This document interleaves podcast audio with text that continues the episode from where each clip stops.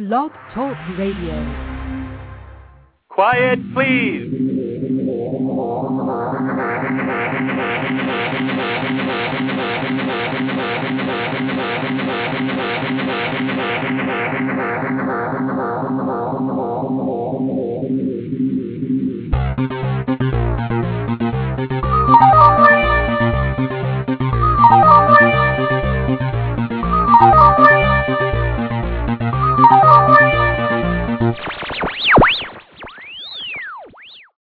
Welcome to Rex Sikes Movie Beat, conversations with filmmakers where we discuss everything film and television.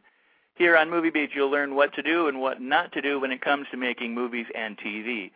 We will talk to everyone behind the scenes and in front of the camera, and I'll provide you with guests and information you're going to want to have whether you're a filmmaker or a fan. So now let's move behind the scenes here at Movie Beat. First, I want to thank all of my listeners and readers for tuning in, for spreading the word, uh, for your emails, and I want to remind you that you can subscribe right there at the official website, which is rexsikes.com.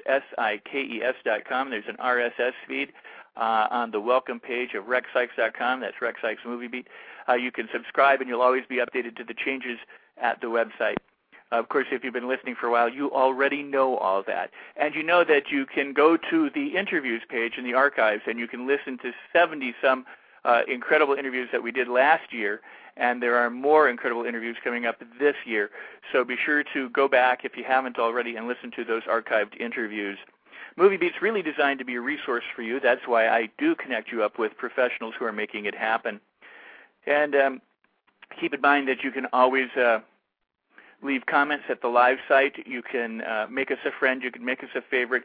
Uh, the podcasts are now available at the iTunes store, so you can go there. And when you do, if you listen to a program and you listen to it as an iPod, or iPod, iPodcast, please uh, rate it, review it. Uh, that helps spread the word, and I really appreciate it when you spread the word. When you retweet about the interviews, that helps promote my guests and, and the efforts of filmmakers everywhere. Uh, when you share it on Facebook or MySpace or on blogs, uh, through emails, uh, or wherever and however you can. I really do appreciate it. You do have my permission to repost links uh, to the interviews um, in their entirety. So uh, and and use good good judgment where wherever you post them. Uh, you can become a, a, fan, or you can join the group Rex Sikes Movie Beat at Facebook, and uh, and that's a great way to stay in touch too. I, I do intend to have some uh, Rex Sikes Movie Beat events uh, locally as well as elsewhere. Uh, so you know it's a great way for us to stay in touch and to update uh, everyone as to what's happening.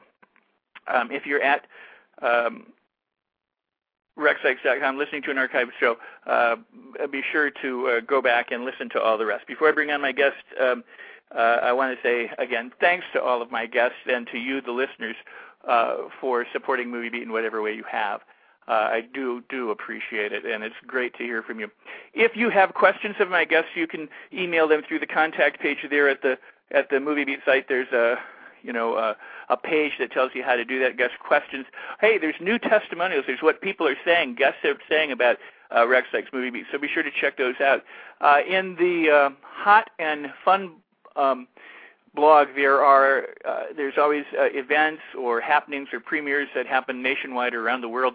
And the hot news is a, a local blog uh, for the people in my area. And I just want to mention that upcoming is uh, Firestarter Film Festival Friday, uh, January 15th from 6 to 10 p.m. at Live Artist Studios. That's at 228 South First Street in Milwaukee, Wisconsin. You definitely want to be there. This is uh, uh, Firestarter number seven, and so go there. By the way, go to Firestarter.com. I bought an ad on Firestarter.com. I want you to look at it. I want you to check it out, and I want you to tell me what you think. Not only that, but if you haven't been to Firestarter.com yet, go there and become a member. It's a great resource for you as a filmmaker uh, and you can get an ad for yourself. Uh, so check it out. The Field Film Festival is at UW Waukesha Saturday, February 6th. This is a festival that, that I started with uh, Sean and Phil of Firestarter Films and UW Waukesha. Um, we're excited about that. It's a, it's a student-run festival. It's really not a, a, a Waukesha event or a campus event. It's an independent film festival being held at the campus. So uh, be sure to check out the Hot News blog uh, at rexsikes.com. The Beloit International Film Fest comes up February 18th to the 21st in Beloit, Wisconsin. Check all the information for that. You're going to want to go there uh, if you are indeed in the area for sure. Uh, upcoming. Um, Peter Tolan is going to come back. He was here uh, the last interview. He's coming back uh, very shortly, so you're going to want to tune into part two. Douglas Day Stewart is coming back. He's the screenwriter, officer, and a gentleman, boy in a plastic bubble. Uh, he will be back. Jon Reiss then is next with uh, Think Outside the Box Office, a book on hybrid strategies for distribution. Reed Martin of The Reel Truth, we're doing a series with Reed. He's coming back a number of times. Um, NBC Heroes actor David H. Lawrence will be a guest then soon. Dallas Jenkins is the director. He did uh, Kristy Swanson and Kevin Sorbo's recent movie, What If. Nick Mancuso also will be returning a couple more times, if not more than that, but uh, a couple more times in the next month. He's going to be with us. He's off in uh, Italy and Germany uh, uh, shooting some movies. Brian Krause from Charmed will be with us. Jackie Burch is returning, the casting director. Ted Hope, the independent producer, he's produced over 60 independent films he will be joining us. And there's just so many more people um, that are listed. Go to the interviews page, go to the archives, and look at all of the people and all of the guests who've been here already and who are coming back, and all those who have yet to be here. And know that with all the names that are there, there are more to come that I haven't even begun to list yet. I'm booking into uh, May and June right now, so uh, we've got a full slate. So you're going to want to be sure to to listen up. And um, I'm thrilled that today my guest is returning as well. It is Mr. Peter Marshall. And Peter, if you will recall, if, if you listened in, had uh, joined us and, and, and we created a first AD series, a first assistant director series. Um, but Peter's also a director. He's been in the business for over 35 years. He's He's uh, done everything from first assistant director and TV series creative consultant. He's been uh, a, a PA, a dolly grip, an electrician, assistant cameraman. He knows his stuff, and he's also directed over 30 episodes of television dramas, um, such as John Woo's Once a Thief, Wiseguy, Jump Street, uh, Neon Rider, The Black Stallion, Scene of the Crime, Big Wolf on Campus, Largo Winch, number of series. Um, plus, he's done his own movies. It is He's uh, written, directed, or produced over 50 hours of documentary and educational programs, and his documentaries and dramas have won or been nominated uh, for 14 film awards. So he's here today, and we're going to talk about what it means to be a director. This is our director series with Peter D. Marshall. And Peter, are you there today? I sure am. I sure awesome. am. Happy New Year.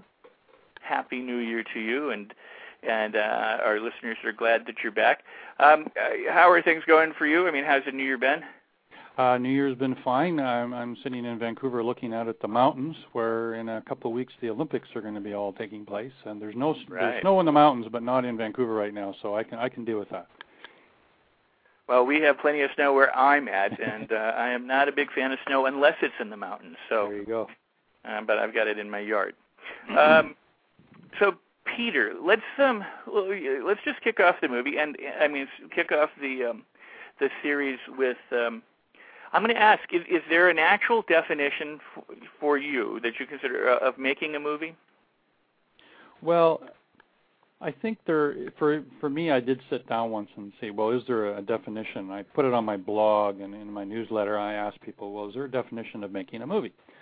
And the one that I like the best for me um, and of course it's very individual. But uh, for me, the one I like the best is making a movie or a documentary is the art of visually telling a compelling story with believable characters. So basically, it's the art of visually telling a compelling story with believable characters. And I think that puts it all into perspective. You have the visual because it's a visual medium, compelling story, story that's unique, that's interesting, and believable characters. Do do you believe the characters? And I think that's that's a pretty good definition that I like. It works for me. yeah, I do like it. I do like it.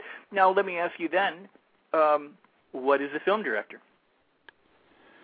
Well, uh, film director, uh, I guess if you look at uh, definitions, um, is sort of responsible for for the creative aspect of the film. Um, everything from improving camera angles, lighting, uh, the concept of lighting, set design, costumes, props, uh, the key uh, like hiring of crew members, um, they sort of um, develop the vision for the film. They decide how the whole thing's going to look in, in relationship with the DP and the production designer, for example. Um, the tone um, that is to have, um, they sort of sit and say, well, what's the audience going to get out of this? They interpret the script visually. Um, they coordinate uh, camera angles, actors' moves, uh, all of this kind of thing. In, short, they are the storyteller, visual storyteller. And all the elements work together to support that story, and the director's kind of at the helm of that. And uh, this is it's a collaborative art form, and uh, it's a process where everything sort of gets written down and translated in on the screen, uh, or sorry, on film or video, and then put into the editing room. So, to sum up, I think it's really the vision, the the overall feel of the story. It, it, that's the, the director is the creative force behind that, like the visual style, if you will. And also, very important is uh, is the the director is responsible for getting performances from the actors to hone their performances, to guide them, to to have you know interpret what they're doing, what the lines say, what the subtext is. So that's that's really important part of their job. Uh, I think it's probably one of the number one jobs. To me, it's always the three things that we talked about. This it's story, performance, and everything else. I think you've got to look at the story first, the script, the story. Is it a good story? Is it compelling? Uh, then it's about performances. Uh, and then after that, it's all the technical stuff. And I think that's how I divide everything that I do into those three categories. That's awesome. Now, obviously, a director can be involved from the inception. It could be that person's own idea, or very early on, they could they could become attached to a project that was somebody else's idea. Um, they could be producing it themselves, or they could be hired on. But I mean, typically they're they're involved in pre-production and production and and in post-production, and yet depending on who the director is or their or their name value or their contract, they may or may not have a final cut of the of the picture. Exactly. Very few um, directors have final cut. Final cut is the ultimate expression of uh, the creativity of a, of a director, and studios and networks will have final cut because it's it's how they can control uh, what they feel the picture should be. And television you know there's there's a division between feature films and television and like i said and, very few directors have have final cut at all. With um um in in that concept just for a second um you now people see the director's cut of a film. How how is it possible that uh you know the studio changed uh, the rights and and yet they they what allow the director to have the rights to, for a uh, a final cut I think that you know whoever's putting the money up, there's a lot of money involved.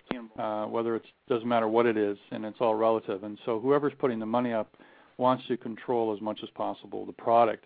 Now, there's also a given that you hire the appropriate people to to do your your project. So you're going to let them uh, go with it, and you and there is a there are safeguards as you walk all the way through through the script breakdown, casting process, meetings, and producers being on set and literally watching what's happening. So there are all these stages where you can uh, producers can step in and and uh, our studios and networks and either change people or let them go with it. But uh, you know that's a creative process, and I think that with all the money involved, uh, it's it, it'll never it'll ne- if you're being hired by someone to to do a show, they're going to have the final say, even if it could be just small little cuts at the end. That's the only way they can keep control. Yeah, there are lots of different ways to make a movie. I mean, I could go and direct my own movie. Somebody could hire me to direct a movie.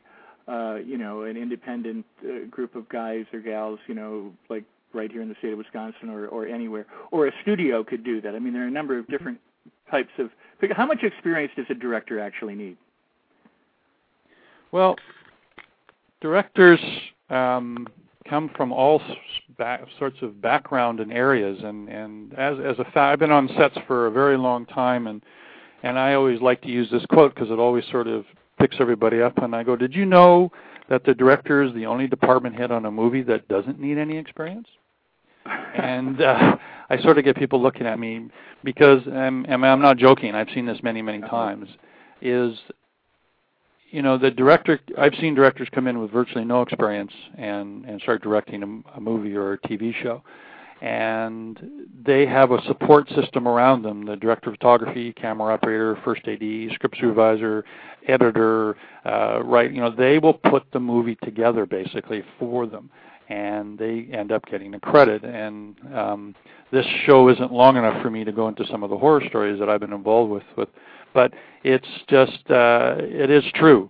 And uh, but so it's not the right thing to do, but they can virtually you know not walk off the street, but with the support a group around them, uh, they put the movie together because we're professionals.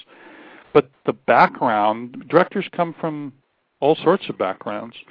Um, they can come from a there's a creative background. They could be writers, um, artists, photographers, uh, or from production. Uh, they can be um, you know ads, DOPs, editors, uh, that kind of thing. That's where I came from. I, I I did documentaries. I wrote and produced and directed documentaries for years, and then came into the first AD side and doing television series and it was on Wiseguy in the 80s that I got my first directing gig. I was on the show for a year and a half as an AD, and then I ended up getting a show to direct. I ended up directing a couple shows, and that's very common. What happens on TV series is that actors, um, ADs, DPs, editors, producers uh, will get shots at directing. Sometimes it's the little carrot that they hold. Can you do another season for us? Okay, but I'm going to, uh, you know, I want to direct a couple. So you you gain your experience that way. Um, there's very few rules that say where does a director come from. You know, what's their background and and what you know what may work for one person certainly may not work for another. It's all about where do you live, your circumstances, who do you know, um, do you have money, uh, all of this. So it's a pretty big uh, um, opening.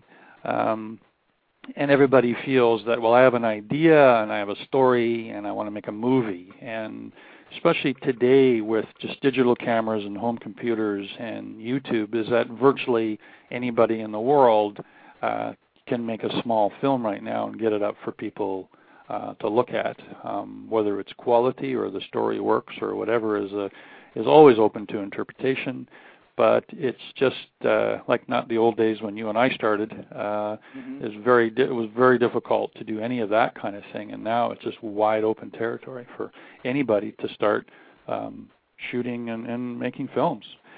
So it's uh, it's I love that that concept of the time we're living in now. It's just awesome.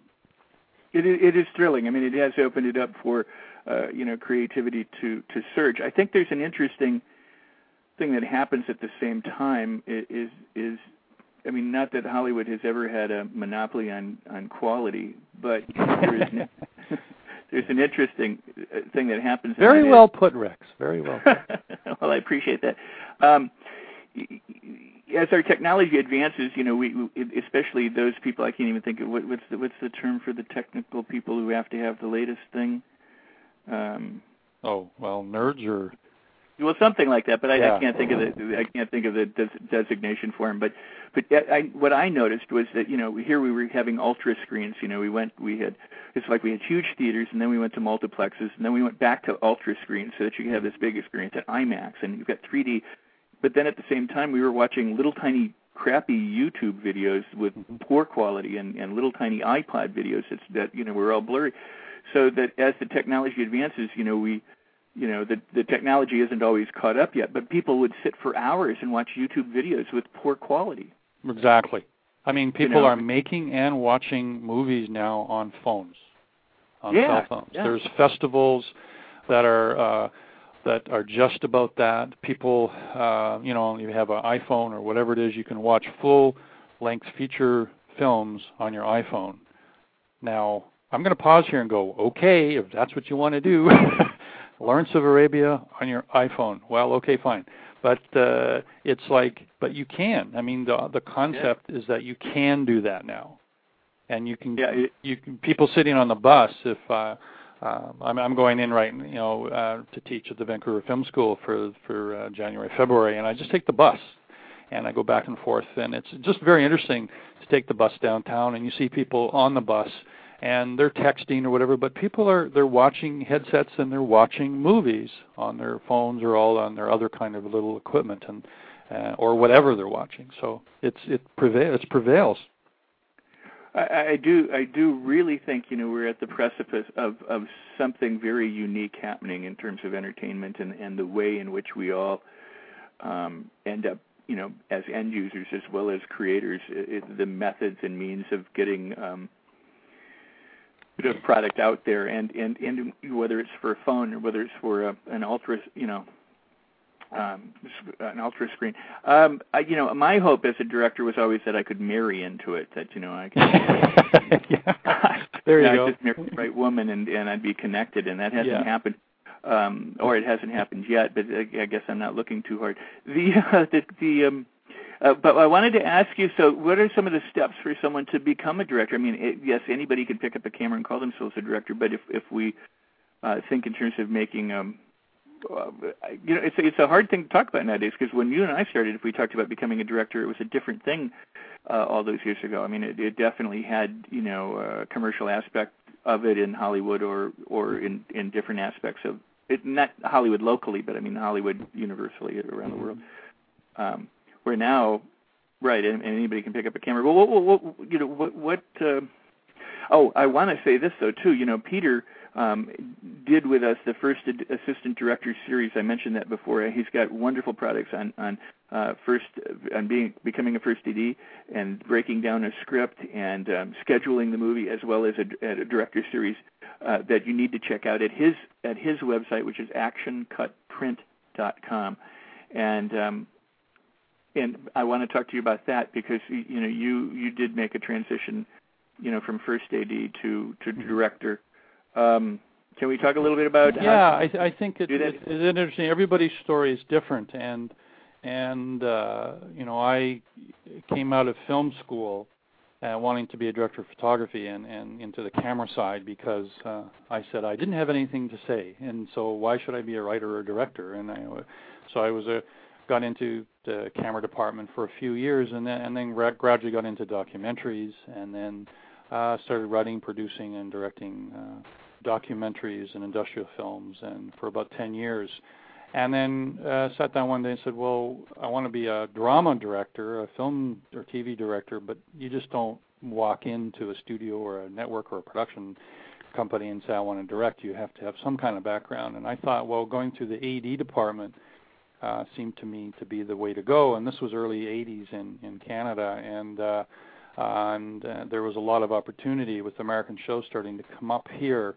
And I got involved as a second AD and then a first AD, and and I just went from there. And I was working on early series, uh, Stingray, Jump Street, and Wiseguy, and all that. And that's how I ended up directing. And uh, and I and then doing feature films as a first AD. I've done a lot of features, and you it's a, like a osmosis. You pick everything up, and I think it's a great way to go. The first AD or uh, is like at the center of all of the creative and the and the production aspects of it. So that's sort of I sat down literally at a kitchen table and, and planned that out and and to say I want to be an AD for a few years and then and then get into and learn about production. And that's really important. And I, the reasons for that are, you know, if you get involved in television series, are a fabulous place for that to happen. And as you um, commercials uh, are a great place to get production experience, and then TV series, and then get a shot at doing um, like insert shots or second unit shots.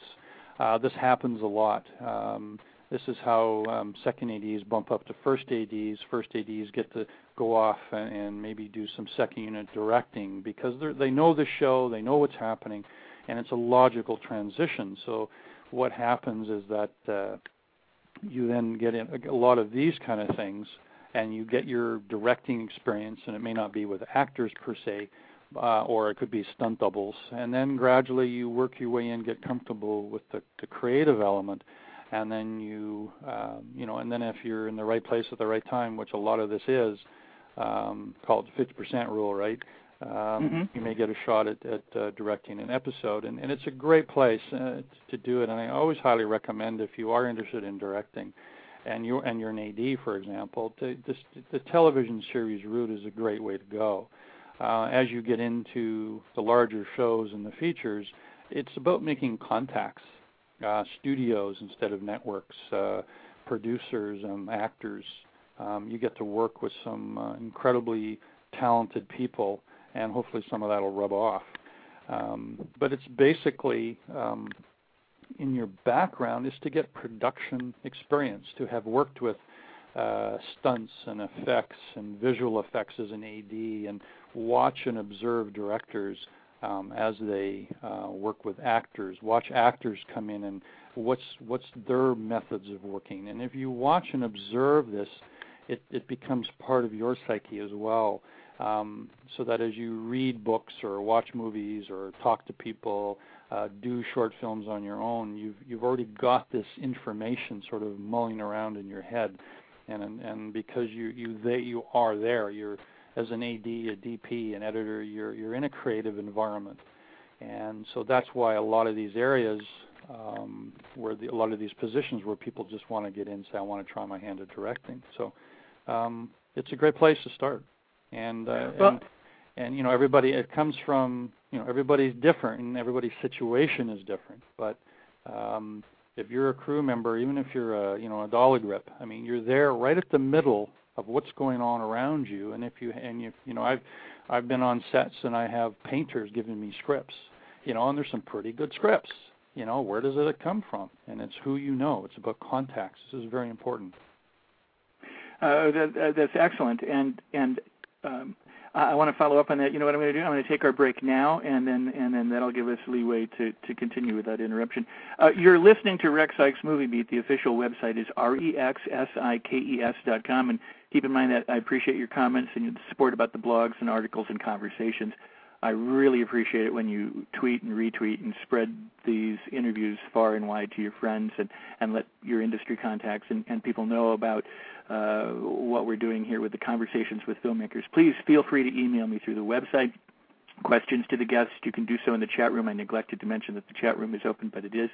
Uh, if you hear about something coming up before I do, uh, anywhere in the world, you know, just contact me right away, and I'll try and investigate it and get it up in a timely fashion if I'm able to. So now back to our conversation with uh, with Peter Marshall. Um, um, Rex, just, I just wanted to go back one thing that you said. I just made a note of it. Just um, was you talked about end users and creators, and mm-hmm. it's almost we're one in the same now. That's a good point. Yes, indeed. with like we're talking about all the technology that's available, and it's not just the the creators are the end users, the end users the creators, and it's just it's just interesting. I mean, uh, just to think about that, uh, that it what it is enabling uh, everyone to be able to do right now is to tell little stories, little one minute, it, five minute, ten minute stories, and with oh, next to no cost, and have people around the world watch them. Um, there's a whole monetizing thing which we're not going to get into, you know, like how do you right, get money, how do you get paid, but at least there's an opportunity for that to happen, and I think that's the first thing that's very important. Yeah I'm glad you brought that back up. I mean, again, I mean, I do think we're at this exciting time. I mean, I think we'll see a lot of crap and we'll see a lot of great things, you know, all intermingled. That that is normal. But uh yeah, one time, you know, a handful of people provided, you know, the product for everyone else to watch or to listen to or to read or, you know, to uh, partake of in some way. And now just about everyone can offer that, and whether whether they rise to the top and, and become known, and whether they're able to to get it out to millions of people is another question. But but anyone now can can yeah. can manufacture something they well, couldn't manufacture. It gives us more options.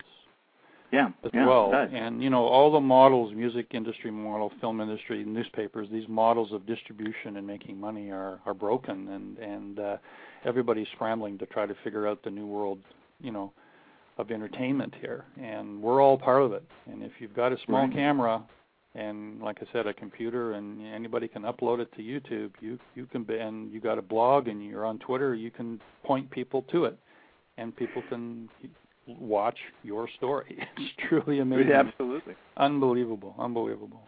Yeah, and that and that uh, I, actually I'm going to segue into a little plug. The Jon Reiss, who's the author of Think Outside the Box Office, um, you know, has the book, and he'll be a guest coming up. Uh, yes, I have his book. It's awesome. I recommend everybody get his book. About it, hybrid. It really takes a different uh, tack. Yeah, it is. It is. Uh, is uh, it's worth a read, and and uh, listeners are going to want to tune in for him. Um, I wanted to to to uh, uh, also uh, I wanted to say this in, in relationship to what you're saying, and, and I mean you're an expert in your in your field in your business, and and the reason why I have uh, people like yourself on the show is because you you you you bring a side to the business that that many other people, or especially people starting out, don't know or don't understand yet. Um, the other day we had Peter Tolan on, who's the series creator of Rescue Me, and and, and like listening to you, listening to Peter Tolan. Um, when he described what was necessary for creating his series, you, you, I got the sense. I mean, you, you, you could just tell that this is a guy who's done it a lot. He's known his business. He knows the ingredients. Sometimes, you know, a series is hit or miss, but he's he's been involved for many, many years. And when he talked about story development and character development, things like, that, I went, wow, uh, he knows his stuff, you know. And and you know your stuff. And for a director, for anyone coming in, I think it's important for them to get to know their business. And one of the things that you said, you know, about being a first AD or, or being on TV, I mean, uh, working a TV shoot or a series, is to get to know the business, to get to know the stuff, and to get to know, uh, you know, all of the different components and the working parts and how they work together. Mm-hmm. You know, when creating a TV series or a movie. And one of the ways that you talk about this, I know. Oh, first off, it, it, and I know you said this before, and I just want to point it out. You know, there's a difference in the way you know you shoot a TV show, and it's faster than you typically do a movie. And so, would you say that it's a good thing to probably start in television because it's it's harder?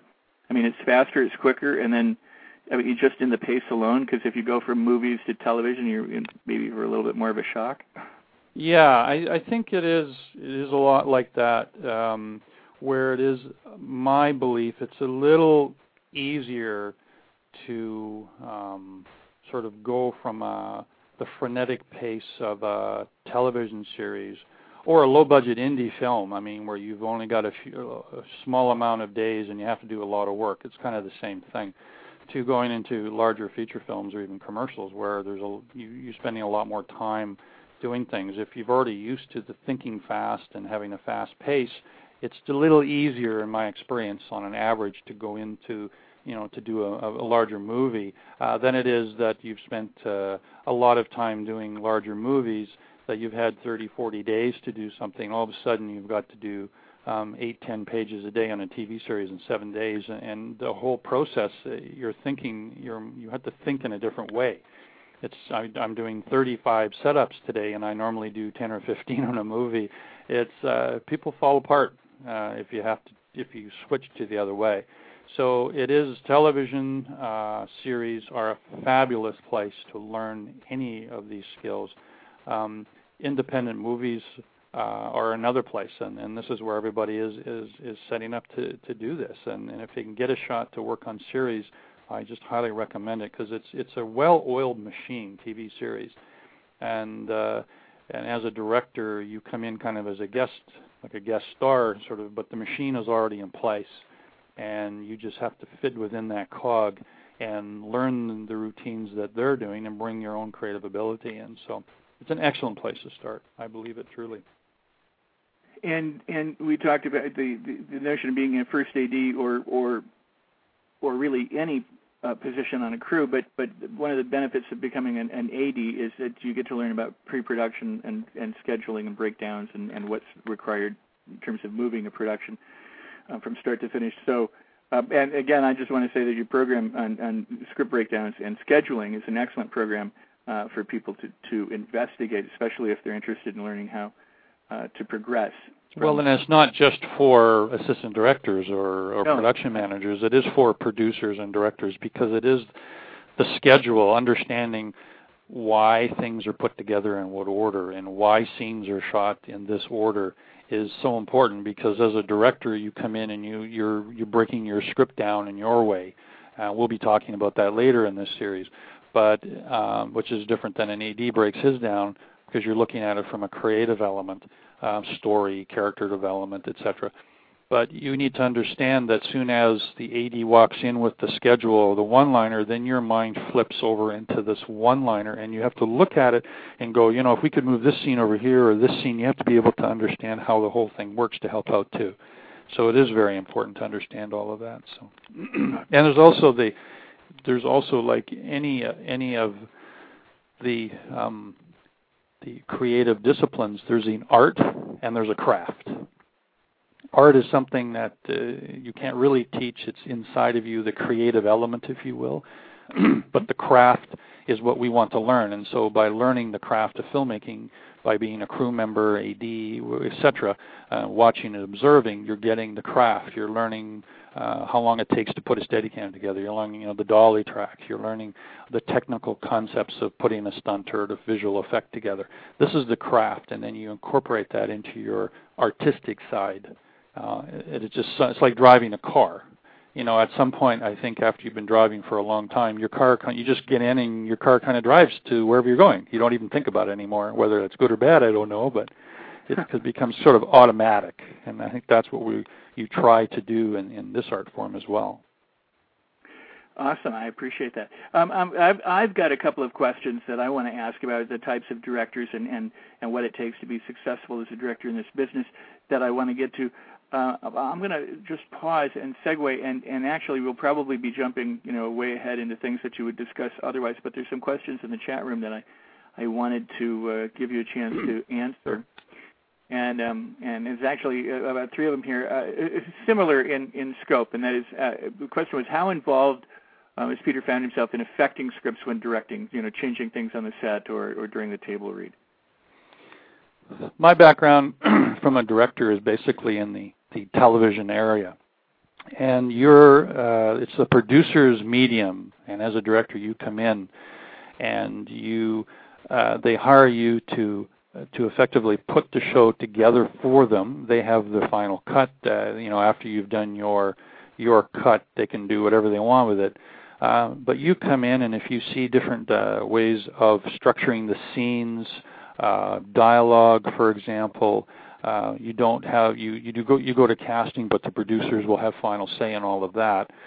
It's a difficult uh, it's a difficult in that sense, and that you know that the machine is there, uh, and you're just a small cog in this machine as a director. But the thing is, they they appreciate producers and will appreciate you coming in and recommending different ways of uh, saying things, dialogue, shooting. So and and the more experience you have, um, maybe you're you're faster. Maybe you do certain setups uh, in a different way or a different style. Um, that's what they're hiring you for. So again, it's it's uh, it's a hard question to answer because it's unique to every situation. Um, so you, but if you have done one uh, little one-hour TV movie, so you sort of have all control over that. But you work with the producers and the writers to hone it to where you feel as the director um, you it's your visual style and you're the storyteller. So television is a little bit of a different animal uh, than say a movie, and I think that by understanding the the politics of that is very important. Uh, the second question, I'm going to. Uh, there's actually two, but I'm going to I'm going to give you both of them. It says the screenwriter creates a story, but the director works with actors to find out if this script works. As the story goes on, does he meet with the screenwriter to change the story at all if he can see it's going in the wrong direction? And then there's a qualifying statement, maybe not wrong direction, but going in a way that the audience won't buy it, so he makes changes. Um, the the director, ha- you have a st- the script is the starting point. point, and it's like the baby that's, and then you've got as a writer's a hard part for a writer is letting go and then it's interpreted. You know, a producer will could pick it up, and then change it into their direction that they like, and then a director will come in and they see a different version, or everybody has to sort of be on the same page so that you're sort of going the same direction. But you do want to uh, give your stamp to it and use the script as your guide and and writers have to understand that as long as the integrity of the story is there and we all read about writers and directors or producers and writers and directors and and how everybody's uh, sort of at odds and you bring actors into the mix because everybody has their own idea and concept about what they think the story or the characters uh, should do, should say, what the subtext is, what the morality of the play is, for example. So it's always a difficult scenario, but as a writer, you have to give, unless you're directing yourself, you have to give that story up to another creative person who's now going to take that and they see the world differently than you do, but they're using your story as a guide. Does that make sense? Absolutely, and and I guess we should also point out that it, a lot of it also depends in pecking order and and and you know like politics on the set. If you have a high-powered writer and a not so high-powered director, or a high-powered director and not so high, you know, I mean, I, I think a lot of things. I mean, I I think absolutely what you just said is is is uh, is golden. And then, you know, if I talk to a writer, they'll say, "Oh, you got to be on the set and fight for you want." If you talk to producers, they'll say, "Keep the writers out." There. You know, I mean, exactly. Really, well, I think that that's it's like to be successful in any concept of this business, you have to understand uh, this business and politics. And I talked about in greater detail in our um, our first AD series, and people could go Right. back and listen to the first episode of that one. But it's like you really need to understand the business of film and the politics of it because everything is different. Features are different, the politics are different in television and independent movies, commercials, and everything. You, yeah, you're putting quote unquote film through a camera, but the personalities are different. Dealing with networks, people uh, produce uh, our, our executives are different than dealing with studio executives, and that's a, to to sustain a long career. You have to know all of this. You have to understand the differences between television and, and features, and, and you have to know all the power players and how to deal with them. And and this is very very important because it is uh, everything's a little different. You have to sort of walk in and just always find out what's go- what's going on you know what's going on so but there is one rule that i always like to quote it's my favorite my favorite quote and, and from frank capra and there are no rules in filmmaking only sins and the cardinal sin is dullness so just don't make it dull whatever you do I, I love it. I do. Um, you know, it, it's. I just forgot what I was going to say. Uh, frankly, um, so I'm going to ask you to. Um, to uh, I I like that. I mean, uh, understanding the business of film, the politics of film. There's a difference between film and TV and the power players and how to deal with them. I mean, I, oh, I know what I was going to say. Um, the the thing is, is that I moved from Los Angeles to the Midwest, uh, Right. not so much by choice, but that's a whole other matter. But I, I'm in the Midwest, and the one word that I don't hear very frequently um, is the word career. I hear jobs. You know, people want jobs, and they and they work their jobs because. Mhm. But in Hollywood, you know, it was all about my acting career, my directing career, my writing career, my uh, you know, my modeling career, my whatever it might have been. It was a career, and and and as a young actor, producer in, in Hollywood, I embraced that notion. But I think that a lot of people, and what I like about what you said, I think a lot of people think career as a job. They they talk about having an acting career, but they think about it as a job instead of understanding, uh, like what you say, the politics of the business or the politics, uh, the you know, the business of, of film and the politics of film and and the power players. Instead of understanding um, who to know and how to get known and who to work with and how to work with them and and and what it's all about, they think, well, if I can just get that one job, then I'll have a career. mhm it's not like that is it No. No. At least not, not darn. darn well, that's that's why I want to marry into it, you know, and just bypass everything. And uh, Yeah. but uh, but uh, so so um, no, I, I think that's excellent. I mean, you, you you you mentioned those in terms of what it takes to be a successful uh, director in the business. You know, we've got about oh 14 minutes left. Um, could could you um, could you uh, talk a little bit, be, you know, about the three types of directors that that we see? Um, This is the yeah the three types I've sort of uh, I've divided um, directors into into three. I'm I think if people have listened to me or read my stuff, I try to categorize things into numbers so that it kind of simplifies it and and it's maybe sometimes it's an oversimplification, but it does put things in perspective. And and in my experience, there are three sort of types of director that you'll end up working with, and and the first one is sort of what I call a technical director. And this is a director that spends most of his time with the crew on all the technical aspects, lining up the shots, um, spe- um, all you know, props, wardrobe. Really gets focused in all of the technical elements of um, the whole film and, and and on the set, and spend very little time uh, with the actors. In other words, giving direction. So they're not they don't really communicate a lot with the actors. Uh, they kind of let their actors uh, do their own, uh, do their own thing. Uh, so that's what I call a technical director. Um, then there's what I call a performance director, which is a director that understands the acting process. He understands actors, but he also understands, and when I mean he, I mean he and she, of course, uh, spends time with the technical aspects. So it's kind of the all-rounded. Um, number two, the performance director is it has it all, and number three is sort of, um, I guess, a category is is a new director, and this is someone who uh, knows a little about something but not enough about, say, the entire job of directing. And, and the, these are the people we talked about before: uh, first ADs, directors, edit, or sorry, editors, writers, producers, etc., who who are in the business, who are on the set, who know their particular job and know their job very well, but they're transitioning into directing and taking the skills that they know they have and learning new ones as they go for directing. So an actor to, to be a director, for example, well, talking direct to actors, no brainer, and understanding performance, no brainer. Um, an editor, uh, not being on a set, but understands how he wants to put the film together. Uh, a director of photography, understanding all his shots and his cuts. So these are the, what I call a new director, and there's variations within that theme, of course. But if you look at those categories, it, it's sort of what what category are you? You know, for the listeners, where do you fall into this? And again, going back into the politics of the situation, it's just nice to know where you feel yourself, where you feel uh, you you stand um, as a director. Are you do you fit into one of those three categories?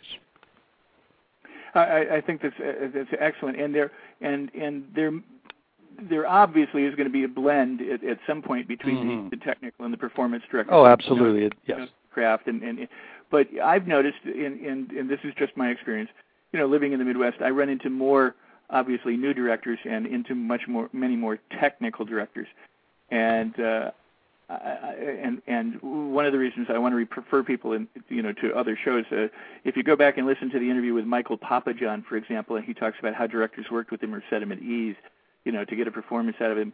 Uh, I thought that was an excellent interview around uh, performance, as well as Oliver Robins, who, who's director. Um, there were just the interviews that stand out in my mind about people talking mm-hmm. about how they worked with actors or how how important it was. And and and I may be saying that because I, I miss you know working with performance directors when I'm in the Midwest, mm-hmm. um, and and I'm sure there are plenty of good ones. um, but I, I like those categories. And, and well, be, and it, but it's also true because the you know, if you come in and you work with the technical aspect of it, really a prop doesn't talk back to you or doesn't ask why. Um, wardrobe effects. I mean, these people are there to make it happen for you, the the crew. But actors will look at you and go, "Why?" Which is one of the worst questions that uh, anybody can ask a director. Why do you want me to do that? And uh, why don't we do this? This is a better idea. And and you have to know. It's about ego. It's about understanding. It's about your confidence it's about knowing who you are and knowing what your vision is. And I think a lot of it is is that there's a breakthrough that has to happen at some point when dealing with performers, and also understand from the performer side that they end up dealing with uh, these kind of directors too, and they'll still, um, you know, do they have to sort of? Um, I think we used the term before that good actors have to be director proof. In other words, uh-huh. a technical director will come on and really give them no direction. And so the actors themselves will have to sort of put together in their own mind how the whole thing is structured and and uh, and listen to what these directors say and throw half of it away um, because it either doesn't make any sense uh, or they don't under they just can't understand what they're saying. I mean, again, everything I'm speaking about, I have seen uh, on sets, and uh, it happens every single day out there all around the world. So I think that's why the, on the performance side, the actors tend to get the, the bad end of the stick when you get the the young directors or technical directors in who just really don't know how to talk to them. So that's the whole thing. Yeah.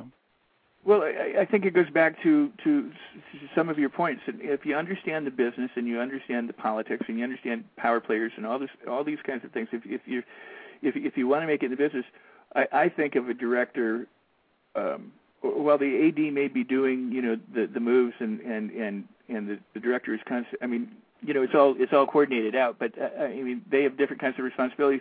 I think of the director as somebody who really has to be able to communicate well. If they're going to be a good director, they need to be able to communicate with their crew, and and they need to be able to act in such a way and communicate in such a way that they have the respect of the crew, so that the crew will go to bat for them when when push comes to shove. And the same thing mm-hmm. with actors. If if the if the director's a communicator and knows how to elicit from the actor the feelings, the emotions, the the performance that they want. They go they they go so much further. I mean, there are directors who just give line readings. They, they there's the old you know the reason you cross the stage is because you know my my the tip of my toe and the back of your butt kind of thing. Mm-hmm, mm-hmm. Um, you know, there's there's all sorts of.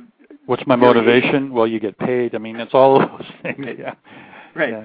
But but it but it's to me, a film business is is is apart from the props and the you know the, the that stuff it's a people business, and and the better you are with your people skills, um, and the better you are with your art and your craft, the, the more successful you might become. I I I can't agree more. It is a people business, and it's all it's all collaborative effort. You just can't do it on your own. And the higher you go up into whatever television or film realm, whether you're doing a small independent movie with just you know five or ten of your friends, to major Holly, you know, to go to major Hollywood or major international movies, is you're dealing with uh, bigger money, uh, more. There's more at stake. Um, there's bigger egos.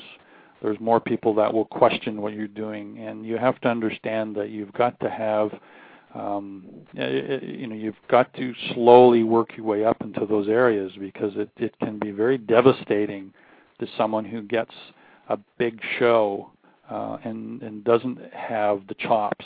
They have certain talent, but just to understand what the politics are, for example, of the business that you're in, can be pretty devastating um, to a lot of people. And I've just seen people literally curl up and cry in a corner. It's just it's it's devastating. So yeah. you need to uh, work it out, start slow. But the other thing is, but then all of a sudden you're going to get opportunities to do that and a crew will know within minutes if you're experienced or not. There's certain keywords that we use, there's certain attitudes that we have, so you'll never be able to hide that. Um, you can uh, you can give good prep and then fall apart on the set. I've literally seen that where after an hour doing, uh, I was on an ep- uh, AD an episodic show, and the director gave good prep. I didn't really see anything out of the ordinary, but within the first hour, I was on the phone to the producer, said, "We got a problem. This director doesn't know anything. Uh, he's actually, uh, you know, he's just sitting in a corner sweating now. He and he it turned out he conned his whole way in, and it's a whole big story. But he and so we as the crew put the whole thing together, and he got the directing credit. But it's just you're going to get overwhelmed, and the best policy is is the honest policy. Is what's your vision, and and and allow other people to help you out and it's the and it's collaborative. Well, what do you think? Okay, do you do you like red or do you like orange? You know, and you have a costume designer, you have a production designer. Trust their instincts. They're the professionals, mm-hmm. and you don't have to have the answer to everything. Other people have the answers. You have to say yes or no, but trust your instinct of story, performance, and everything else. And I think if you put it in those three categories for me that I, I have to have the story that's compelling. I have to have a story that's working. If the script is not working, if the script and the dialogue and everything, they just, excuse my French, just suck. Uh, it doesn't matter what kind of technical equipment you have, or crew, or budget, or cast. It's just, it's gonna, it's not gonna go anywhere. And same thing as if you have a great story, but you don't have the, the performances, right? Or same thing if you have all the the technical whiz bang. You know, everybody talks about, well, I didn't like the story, but boy, did you see the? I love the cinematography. You know, or well, the sets were great. You're not talking about what you should be talking about, which is the story. It all starts there. So your focus as a director, if you just go to those three elements first, is don't worry about trying to put shots together. Understand the story and the scene scenes that you're doing then understand performances and subtext and how you can help actors get to those. Those are your main jobs.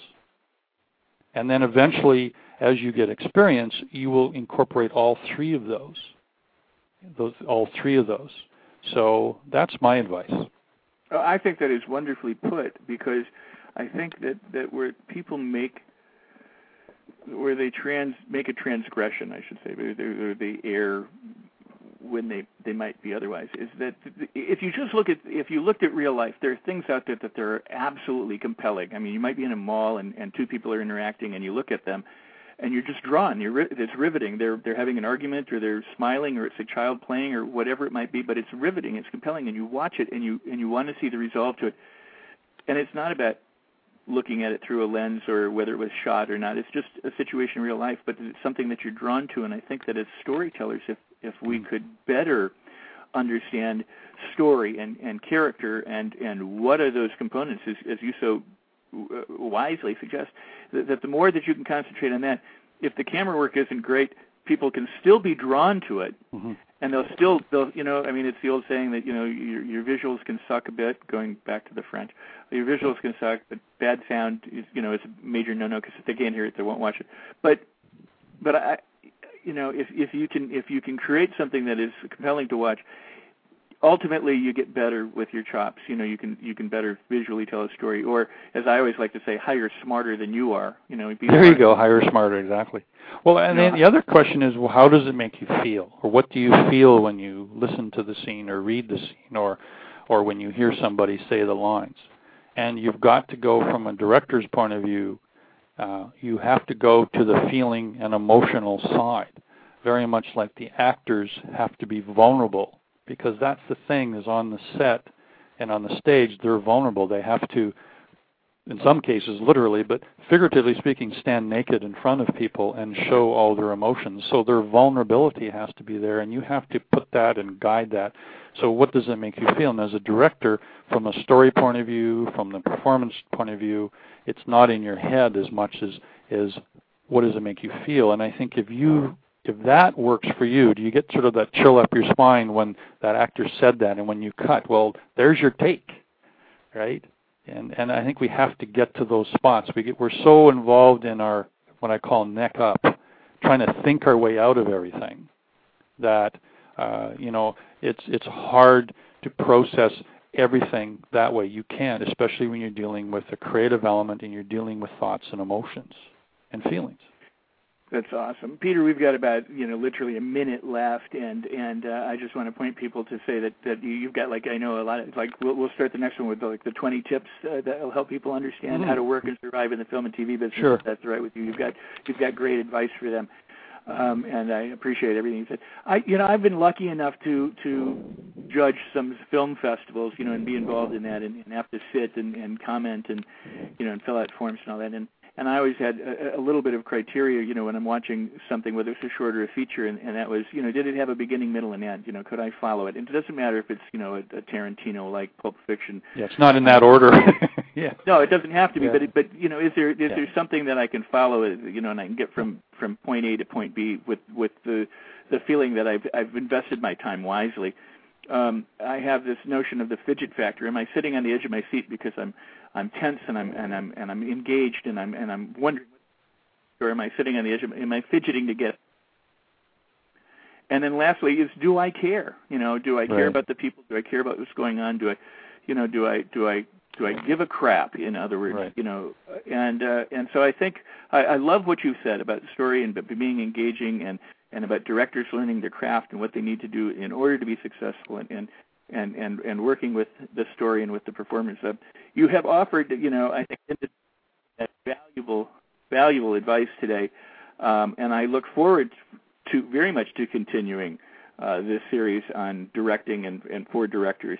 And I want to remind people to go to ActionCutPrint to uh, com to Peter's website and check out all the fine things he's got there. And you've got your e-zine and your blogs. You, you just want to, in the remaining 30 seconds or so, talk a little bit about that so people know where yeah, I think uh, people can go to my website, actioncutprint.com. Um, my blog is filmdirectingtips.com. And uh, on there, they can they have uh, they can see a lot of just tons of information uh, available for directors, and my three courses that are there on my website they can see, and uh, sign up to my blog, sign up to my uh, it's called the Director's Chair. It's my monthly e-zine that goes out to over 4,100 uh, subscribers at this point. um, we'll just keep in touch, and that's it's all, all of us learn together. I think that's my motto. And we learn together. That is fantastic. That is fantastic. And we will learn together. We'll continue this series. Uh, Peter will be back. Doug Stewart is coming up. But Jon Reiss and so many more guests are coming up. Peter, again, thank you so much um, for. Uh, I'm sorry, I muted you. Uh, but thank you so much for being here, Peter. Have a fabulous day. I look forward to being back with you again soon. Everybody, uh, thanks so much. Have a fabulous day yourselves. Make your projects, complete it until the time we meet. Until we meet next time. That's a wrap. Thanks, Rex. Bye bye. Awesome. Thank you.